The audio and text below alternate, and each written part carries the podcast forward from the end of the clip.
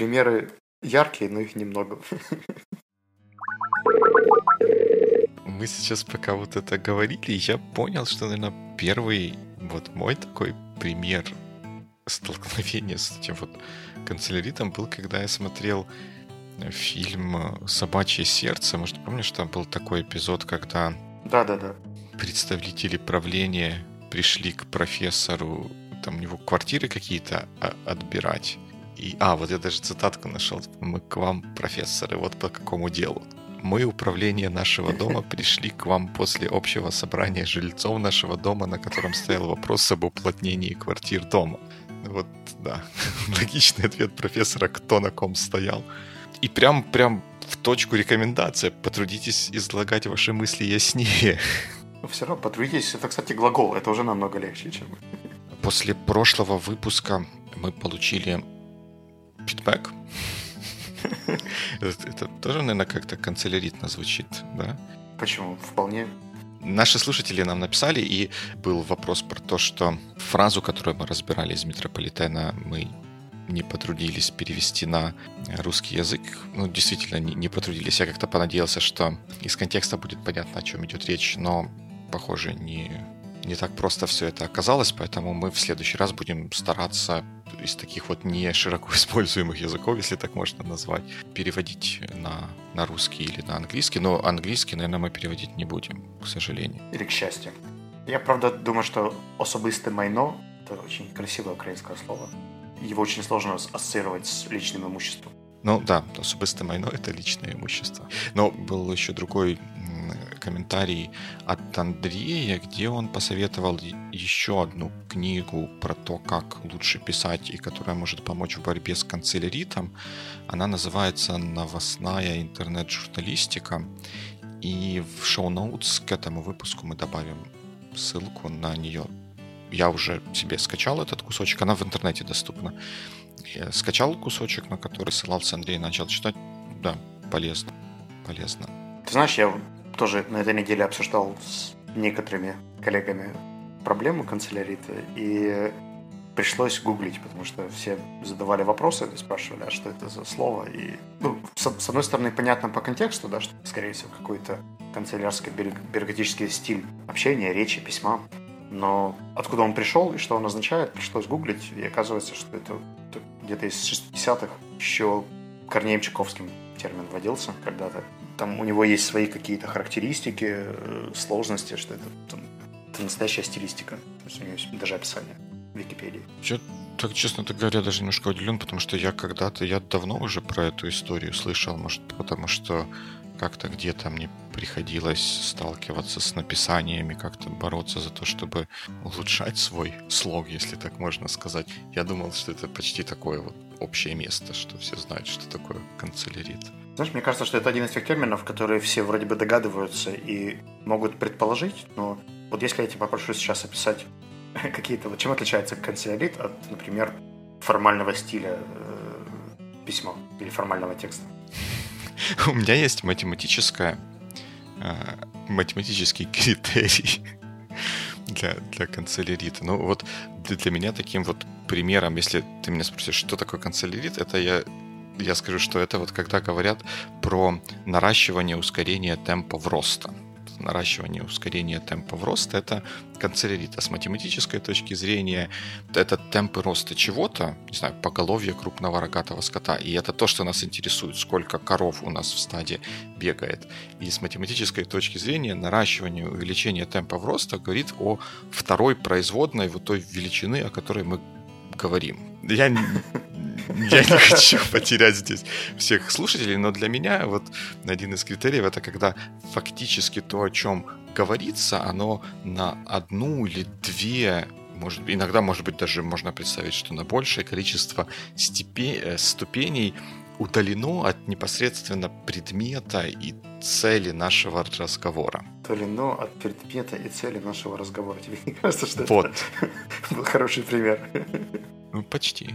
Ну, здесь на самом деле, если посмотреть на это с лингвистической точки зрения, то здесь очень часто используется причастие, где причастие существительное. То есть вот как раз такие, как удалено, удаление, движение, развитие и так далее. И получается как раз вот это участие в борьбе за повышение производительности труда. Это прекрасно. Или второй пример из Википедии, который мне понравился, это функции программных средств управления процессом производства изделий народного потребления. Ну, ну да, тут, тут прям, прям печати негде ставить. Одно, одно слово «изделие народного потребления» — это уже как-то странно. Вообще же непонятно, о чем речь идет. Э, с другой стороны, я нашел, кстати, нескольких любителей или фанатов, или людей, которые поддерживают такой стиль. Они говорят, что, в принципе, это убирает эмоциональную составляющую. Если человек пишет текст, он вкладывает в него какие-то свои эмоции с помощью глаголов, прилагательных, времен. А если мы хотим максимально объективный текст, то вот в таком стиле он как раз сохраняет объективность и эмоционально ни во что не окрашен. Такой был аргумент. Ну, это, наверное, справедливое утверждение. Он действительно никак ни во что не, не окрашен. Но тут, опять же, возникает вопрос, а зачем мы этот текст пишем? Если это какая-то выжимка, выдержка для, не знаю, Википедии, может быть, может быть, это там будет работать. Если это какой-то закон или какая-то инструкция, ну, теоретически это тоже может, может как-то сработать. Там как-то на персонале переходить, наверное, не, не стоит. Но там, мне кажется, что в этих областях скорее должен будет скорее должен будет быть использован. Скорее будет использоваться вот тот более формальный стиль, о котором ты говорил, а не канцелярит как способ отхода от э, эмоциональной окраски. И, и здесь не стоит, наверное, путать э, использование профессионального сленга, который, кстати, иногда тоже является чем-то не очень профессиональным. У меня был опыт общения с одним ресурсом, он вообще хороший, поэтому я называть его вслух не буду. Но опыт... Ну, то есть ты его на, при всех назвал ресурсом, и этого достаточно, да? Ты получил моральное удовлетворение. Я еще скажу, что когда я оставил негативный фидбэк, когда мне прислали форму, я поставил нолик, что мне очень не понравилось то, как они со мной себя повели, то мне написали вопрос, а вам не понравилось там что-то конкретное, что мы сделали, или использование Ух, я сейчас найду это письмо и прямо скажу тебе. Это был какой-то э, профессиональный термин, который используется для получения обратной связи. Какой-то тип имейлов. Сейчас я, я же возле компьютера, сейчас прямо тебе скажу, как он называется. Не знаю, я из типов имейлов знаю только транзакционные имейлы. А, но это девелоперский термин. Вот-вот-вот. Э, вопрос звучал так. Э, или это касается жалобы по поводу конкретного NPS имейла. Я вот сижу, смотрю и думаю, хм, NPS имейла, интересно. А что такое NPS имейл? И пошел гуглить. Такой отличный имейл, который научил меня тому, что NPS это сбор фидбэка и вот всего таки, насколько вы счастливы. У этого даже есть маркетинг-термин, который я не знаю, как я должен был знать, что это Net Promoter Score. Mm-hmm и mm-hmm. это такой тул, который позволяет замерять, насколько люди счастливы. Ну да, и это там прям конкретный такой вот подвид сбора имейлов, вернее, сбора такого фидбэка, который пользователя, пользователь дает только два вопроса. Rate on scale of 1 to 10 и комментарий. Но, но это да, ну это вот как бы, да, классический пример. Вот тот человек, который написал это письмо, вот он мне кажется, совершенно не думал о цели того, зачем он пишет и какую реакцию он хочет получить в ответ. Совершенно верно. Так, так и вот те люди, которые борются канцеляриты за обезличивание и обезэмоционаливание текста, в, в некоторых случаях это оправдано, но это же должно быть сделано не потому, что всегда так надо тексты писать, а потому что у нас есть какая-то конкретная цель, и мы ее хотим достичь. Ну вот здесь вопрос, да, мы это частично затрагивали в прошлый раз, когда говорили о том, что люди, скорее всего, хотят себя обезопасить, а не... Ну, или предусмотреть и вложить максимальное количество информации в текст вместо того, чтобы донести какую-то идею или вызвать у человека желание поднять сумку на эскалаторе. И угу. Может быть, в этом и есть какой-то смысл. Я лично больше предпочитаю какие-то короткие, понятные примеры. То есть, если это инструкция, то эта инструкция использует один глагол, да, и говорит там «смотри сюда, закрой окно и не зевай». В принципе, мне это понятно. Более того, я даже когда-то читал, что в military среде все приказы, они всегда начинаются с действия. Прыгай, ложись, садись, э, беги. И если начинать с чего-то другого, то человеческий мозг занимает больше времени, чтобы подумать о том, что это, зачем это, как это понимать, а когда это просто прямой призыв к действию из серии там mm-hmm. откройте статью и идите по ссылке. Да, да, потому что там, как нигде, важно побудить человека к действию, чтобы он что-то сделал, а не размышлял о том, что это означает лично для него и нужно ли ему что-то по этому поводу сделать. Вот из таких примеров э, мне очень понравился кейс, когда мы были в UK, и одному из коллег стало плохо. Мне тогда не, не посчастливилось вызвать э, скорую. Я очень был под большим стрессом, потому что это происходило по набережной. Мы себя гуляли, гуляли, поворачиваемся, товарищ лежит без сознания. Попросили телефон, набрали скорую. Э, мне потрясло, насколько э, врач, там, кстати, такая интересная система, они подключили врача, который мотоциклист, сразу через микрофон. То есть я соединился, сказал, где, где у нас. Они говорят, к вам выехал врач, переключаем его на связь с вами. И он давал сразу команды. То есть он говорил, там, посмотри на это, сделай это, подними голову, там, положи ровнее, посмотри пульс, посмотри зрачки, посмотри это. И когда он через три минуты подъехал, он, в принципе, уже представлял, что по моим коротким паническим ответам он уже примерно знал, там, на что не смотреть и на что не тратить время. Угу. Ну да, и при этом же получается, что вот то, что он говорит, наверняка это скриптованное, и их тренируют говорить именно, ну, задавать вопросы или давать команды, распоряжения именно в такой форме, в которой они отдают, чтобы когда турист, находящийся в паническом состоянии там где-то в Лондоне получает эти инструкции, чтобы он все равно их выполнял и давал ценную информацию э, доктору, чтобы тот уже во всеоружии прибыл на место происшествия. И, и вот я понимаю, что если бы мне в тот момент задавали вопросы, там, из серии, как он лежит, там, что, что у него с глазами, я очень долго бы собирался с ответом, но когда мне давали конкретные четкие пошаговые инструкции, то я очень легко на них реагировал, и мне было понятно. Более того, я принимал такой стиль коммуникации, как тот, который мне облегчает работу в этот момент. Потому что мне не нужно задумываться над формулировкой вопроса, над тем, как вежливо ответить и так далее. Угу, да. Вот, но это из таких из интересных историй в мире. А, я же готовился к этому выпуску, пособирал немножко примеров, и мой любимый ресурс – это Dow, поэтому я зашел на список топ-50 и давай я прямо сейчас тебе отправлю кусочек текста, чтобы ты его незаангажированно прочитал э, для всех слушателей. А как, как это незаангажированно? Это надо просто так вот сесть. Дорогие товарищи, Смотри. Сегодня я, Вячеслав прислал мне текст, и я его сейчас вам прочту. Не, не, нет, просто я буду плакать, если я начну его читать. Я его столько раз уже перечитал за эти дни, что не могу. Вот, я отправил тебе в скайпе. Ну, ты же понимаешь, что ты уже дал эмоциональную окраску всему происходящему. В психологии это называется anchoring. Или, я не знаю, в, в английской, американской психологии это называется anchoring. Ты уже нам всем рассказал, как нужно воспринимать тот текст, который я прочитаю. Whatever. Просто, ты должен сказать, просто читай. Да, вот. just do it. just do it.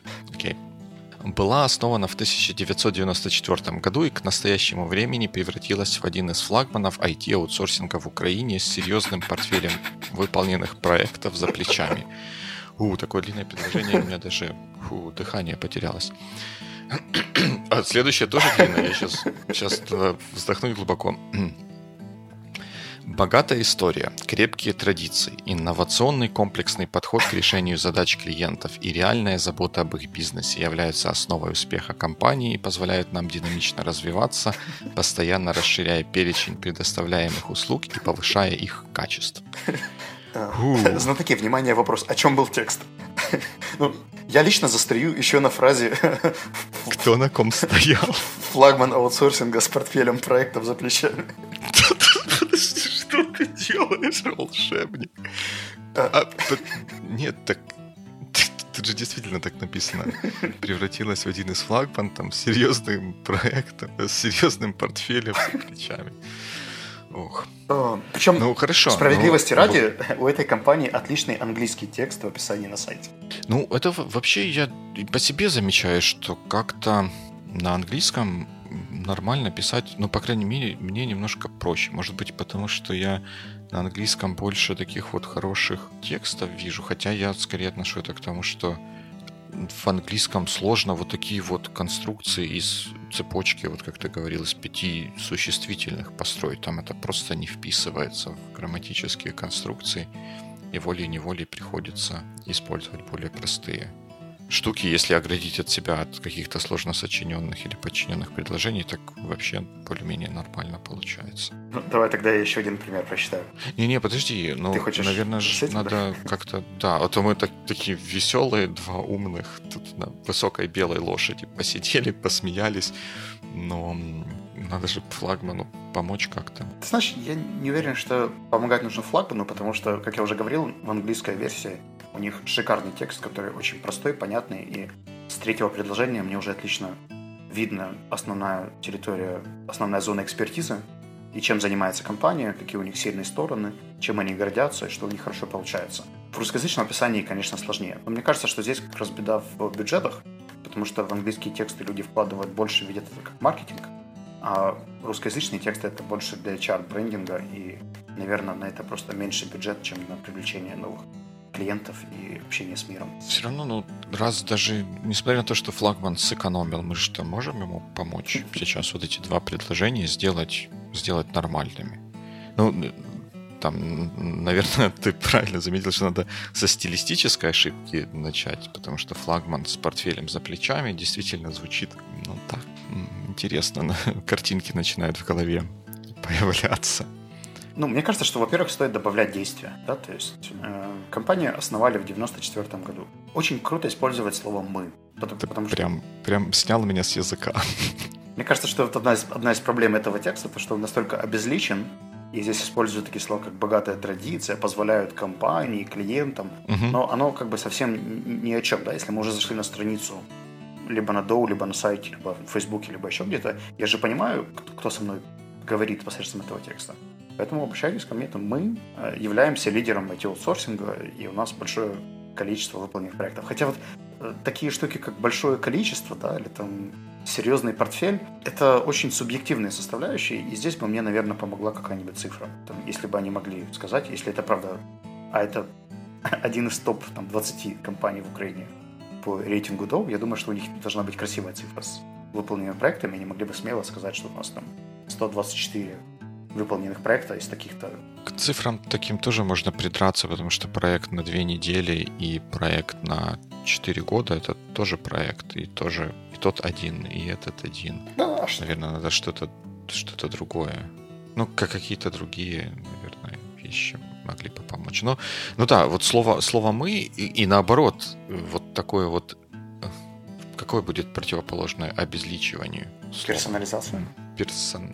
Ну, персонализация это когда ты затачиваешь под слушателя что-то. Ну, лично, тогда личностное обучение или личное. Да, да, вот, вот такое вот личностное обращение, когда мы делаем что-то, мы много, долго работаем и сделали много интересных проектов, среди которых, например, такие-то, такие-то, такие-то, или как- как-то так это, безусловно, поможет. Даже если просто в этот, это предложение, эти, э, это два предложения такие длинные, их поделить пополам, прям по, просто пополам поставить в начале слово «мы», у нас богатая история или там что-то что-то такое. Мы реально заботимся о бизнесе, клиента, и мы динамично развиваемся, чтобы постоянно Но... Ну. оставаться в ноге со временем и все такое.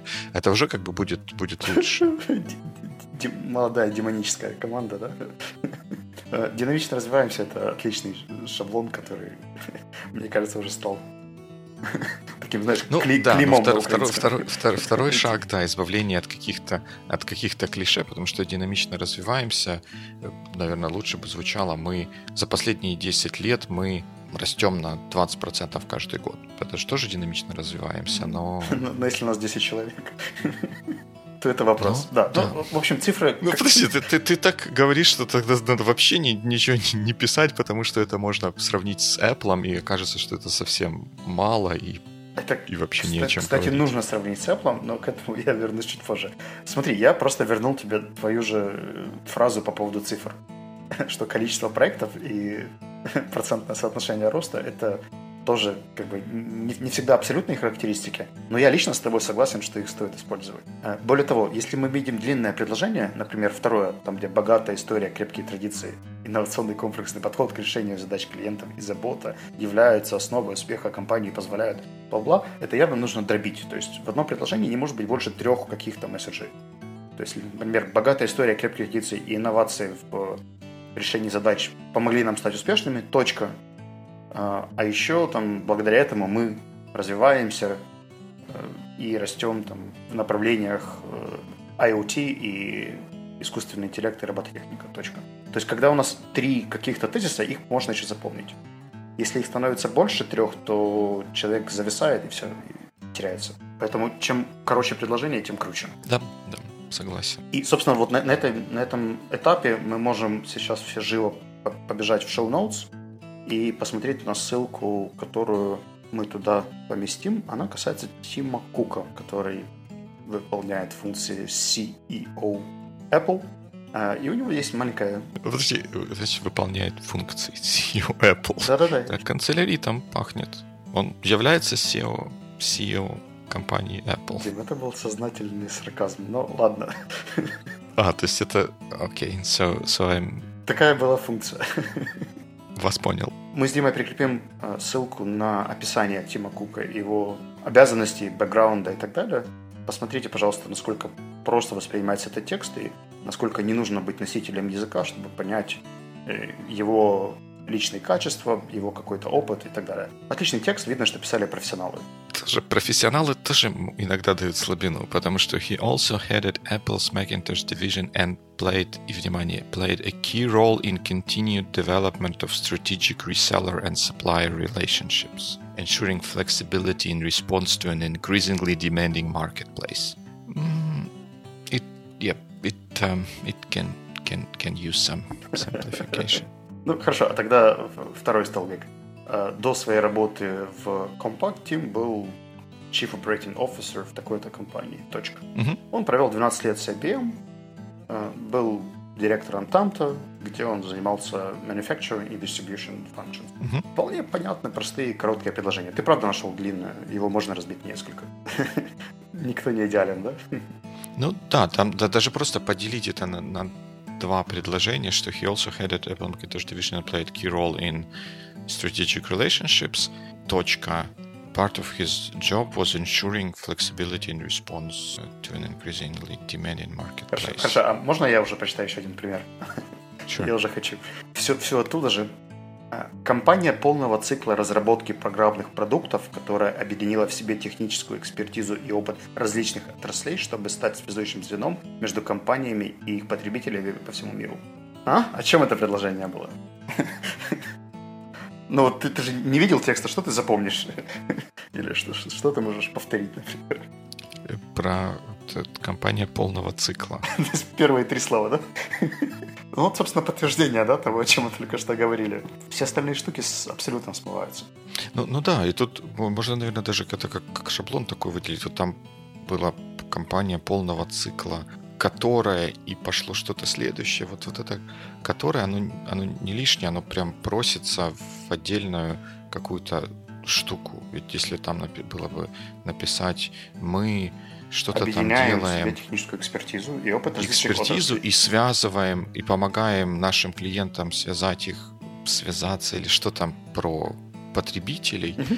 вот оно бы уже в два раза лучше смотрелось. И было бы понятнее, что если мне надо там как-то связываться с потребителями, хотя тут можно оспорить эту терминологию, я, честно говоря, не могу себе представить, как аутсорсинговая компания помогает кого-то с кем-то связывать, но тем, тем не менее это уже звучало бы лучше. Вот мы объединяем в себе техническую экспертизу и опыт различных отраслей. Ну, тоже можно, конечно, если въедливо поставить себе за цель придираться, то можно придираться. Если еще техническая экспертиза, мы понимаем опыт различных отраслей, это звучит как такая вот излишнее, излишнее обобщение вот каких различных отраслей. Ну, это, кстати, вот проблема, наверное, еще связана с тем, что я взял э, компании из топ-списков, которых тысячи э, сотрудников, и, соответственно, им, наверное, сложно выбирать какой-то фокус, поскольку если они пропишут, что у них там три основных фокусных областей, то к ним могут перестать обращаться люди, которым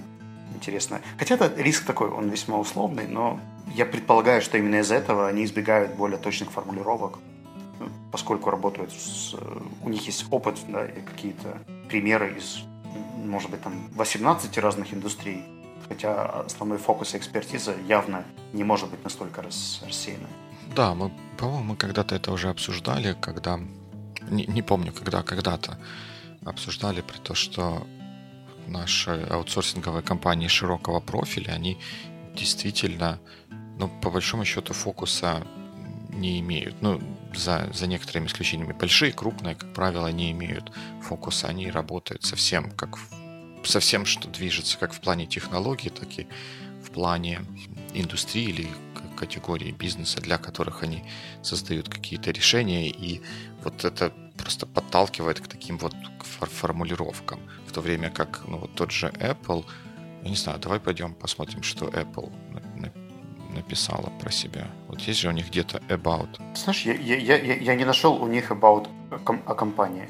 У них есть about Apple, но там идет внизу страницы newsroom, leadership, opportunities, investors и так далее. У них очень красивые тексты в графе Apple Values, но это не написание компании как таковой. Ну, то есть, то есть ты тут прям говоришь, что Apple не соответствует стандартам Dow, она не могла бы запустить вакансию. Я думаю, что им еще нужно подучиться. Или просто нанять локальных райтеров. Интересно. То есть они, наверное, считают, что ну, мы, ну, если у вас есть такой вопрос, то вы, наверное, с какой-то другой планеты, и нам не интересно с вами общаться. Вот я нашел их э, страницу на LinkedIn. Apple revolutionized personal technology with introduction of Macintosh in 1984. Today, Apple leads the world in innovation with iPhone, iPad, Mac, and Apple Watch. Apple's three software platforms, iOS, OS X, and watchOS, provide seamless experience across all Apple devices and empower people with breakthrough services, including blah-blah-blah. Apple's 100 тысяч сотрудников. Ну все, то есть то, то, что мы говорили, цифры, название, короткое предложение. Хотя, как бы, местами, наверное, можно было еще короче, но... Ну да, и тут вот видишь, они не говорят, что мы там чего-то мобильную индустрию или еще что-то. Мы делаем айфоны, мы делаем айпады, мы делаем платформы такие-то, а не мы там, даем разработчикам средства связываться с их потребителями или еще что-нибудь такое. То есть они вот так вот более конкретно и вещественно говорят о том, что они э, делают. Им, наверное, чуть-чуть проще, поскольку они в какой-то степени продуктовая компания. И, наверное, когда говорить про electronics, то им чуть проще осознавать свой фокус. Если бы мы говорили, например, про каких-нибудь глобальных гигантов типа Verizon или Procter Gamble, я думаю, что им было бы сложнее. А почему бы нам не поговорить про глобальных гигантов, про Procter Gamble? Хотя у нас, судя по всему, время заканчивается multinational manufacturer of product ranges, including family, personal and household care products. Все. Короткое, четкое предложение. That's it. Без многолетней истории различных индустрий. Ну, ну, ну да. Как-то так. Ну да, если быть, быть проще, то люди, люди потянутся. Вот из серии простоты, наверное, последний на сегодня пример. Вот мы пока готовились, ты пошел прям академично правильно про ту индустрию, в которой мы работаем, почитать, найти хороший пример. А я как-то искал вдохновение на улицах нашего города. И... Так и назовем выпуск «Уличное вдохновение».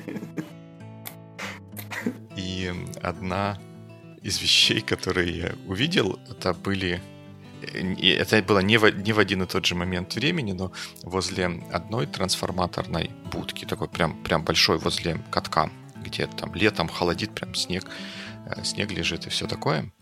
Э, там было написано просто и понятно такой череп с костями и написано «Не влезай, убьет». Ну, то есть вот, вот, вот куда уж проще и, и понятнее, что надо делать и что не, что не надо делать и почему. А в, там где-то в другом месте, проходя мимо трансформатора, я увидел, что на нем таким вот трафаретом, то есть это показ, показывает, что не только на этом трансформаторе такое написано, написано э, «Риск поражения электрическим током». И вот прям я прям начал искать какой-то маркер или еще что-то, чтобы там написать «И что?». Вот, вот, ну, ну действительно же, «И что?». Ты знаешь, меня всегда радовали вот такие диалоги в публичной плоскости, когда люди маркером отвечают на какие-то объявления. Так что, Дима, ты мой герой. Ну, подожди, я же ничего не написал, то есть я не ну, совершил акта вандализма по отношению Это ты сейчас в подкасте это говоришь. А как оно было на самом деле, никто не знает. Инфраструктуры. Но, ну да, очень хотелось фидбэк авторам выдать. Выдать фидбэк. Ой, надо успокаиваться. Друзья, я думаю, что мы на этом формальную часть подкаста можем потихоньку заканчивать, переходить к неформальной. Чтобы без канцелярита, то присоединяйтесь к нам в... на Фейсбуке и в Телеграме. На Фейсбуке это может быть либо наша страница, либо добавляйтесь в наш чатик. Чтобы это сделать, напишите мне или Диме. Да, там мы публикуем новые выпуски, все наши в Телеграме я еще постоянно, постоянно пощу. Вот у меня проблемы со словом пощу. Я создаю посты, делаю посты, размещаю.